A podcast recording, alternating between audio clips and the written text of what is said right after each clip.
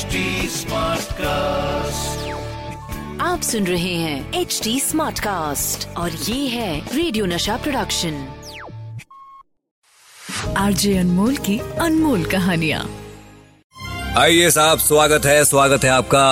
अनमोल की अनमोल कहानियों में बात होगी हम सबके बड़े ही फेवरेट दोनों फेवरेट हैं। एक महान सिंगर और एक बड़े गजब के प्रोड्यूसर डायरेक्टर एक ऐसी जोड़ी जिन्होंने साथ में काफ़ी काम किया। अफसाना चांदनी चौक, नया दौर, साधना, धूल का फूल। अगर आप समझ रहे हैं कौन सा कॉम्बिनेशन है तो अच्छी बात है, वरना मैं बता देता हूँ। ये कॉम्बिनेशन है film maker B R Chopra और हम सबके बहुत ही फेवरेट गायक मोहम्मद रफी साहब। इन दोनों ने साथ में बहुत काम किया, बहुत अच्छा काम किया, लेकिन एक वक्त ऐसा भी आया दोनों की जिंदगानियों में, जब बी आर चोपड़ा ने रफी साहब से ये कह दिया कि रफी साहब अब आप सिर्फ़ बी आर चोपड़ा के बैनर के लिए ही गाना गाएँगे। ये बात सुन के रफी साहब थोड़ा तो शौक में आए लेकिन उन्हें समझ में नहीं आया कि क्या किया जाए ऐसे में। तो जैसे कि उनका स्वभाव था बहुत ही प्यार मोहब्बत के साथ विनम्रता के साथ उन्होंने चोपड़ा साहब से कहा माफ़ कीजिएगा चोपड़ा साहब लेकिन मैं ऐसा नहीं कर सकता। और बड़ा मुश्किल है ना देखिए आप कि आप एक ही बैनर के लिए गाएँगे। अब ये बात सुन के बी आर चोपड़ा साहब को उनको भी अच्छा नहीं लगा। उस वक्त इंडस्ट्री में चोपड़ा साहब का सिक्का चलता था। कोई भी, किसी भी बात के लिए बी आर चोपड़ा को मना नहीं करता था। ऐसे में रफी साहब की यह बात कहना, जो कहीं ना कहीं सही भी था, लेकिन बी आर चोपड़ा को गवारा नहीं हुआ। उन्होंने उसी वक्त ऐलान कर दिया कि अब मेरे बैनर में रफी साहब नहीं गाएँगे। मैं एक और मोहम्मद रफी बनाऊँगा। मैं एक और मोहम्मद रफी पैदा करूँगा। उफ।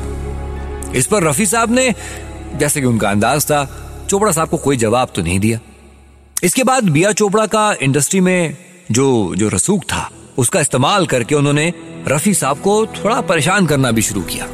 लेकिन रफी साहब प्यार मोहब्बत के साथ अपना काम बस यूँ ही करते रहे, अच्छे अच्छे गाने गाते रहे। हालाँकि अब बी आर फ़िल्म में उनको कोई काम नहीं मिल रहा था। अच्छा वहीं दूसरी तरफ़ बी आर चोपड़ा साहब की ढूंढ जारी थी। कौन है वो आवाज़ जो बन सकती है? द नेक्स्ट मोहम्मद रफी ऐसे में उनके कानों में एक आवाज़ पड़ी और वो आवाज़ थी महेंद्र कपूर की आवाज़। उन्होंने अपने सब गानों के लिए महेंद्र कपूर जी को साइन कर लिया। बी आर चोपड़ा की अब हर फ़िल्म में महेंद्र कपूर जी की आवाज़ हुआ करती थी। म्यूज़िक डायरेक्टर्स को भी चोपड़ा साहब की तरफ़ से ये हिदायत थी कि गाने में सिर्फ़ अगर आवाज़ होगी तो मेल सिंगर में महेंद्र कपूर साहब। महेंद्र कपूर जी ने भी क्या क्या गाने गाए यार। बिया चोपड़ा की गुमराह, उफ! चलो एक बार फिर से अजनबी बन जाए। उफ उफ उफ। गाना हिट भी हुआ। इसके बाद 1967 में आई बी आर चोपड़ा की हमराज। इसके भी गाने महेंद्र कपूर साहब ने गाए। गाने हिट हुए। इनफैक्ट इस फ़िल्म के लिए तो महेंद्र कपूर साहब को फ़िल्म फेयर अवार्ड भी मिला। इतना सब कुछ होने के बाद मोहम्मद रफी साहब जो बिल्कुल शांत थे, किसी बात का कोई जवाब नहीं दिया। लेकिन कहीं ना कहीं बी आर चोपड़ा साहब को भी एहसास हुआ कि कि दूसरा मोहम्मद रफी नहीं बनाया जा सकता है, दोस्त। चोपड़ा साहब ने रफी साहब के सामने अपनी हार स्वीकार की।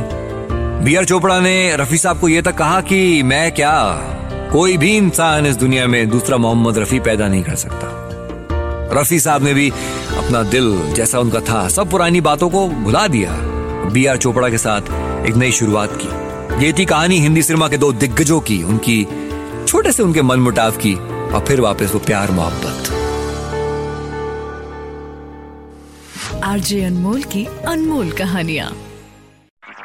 आप सुन रहे हैं एच डी स्मार्ट कास्ट और ये था रेडियो नशा प्रोडक्शन। H smart Smartcast.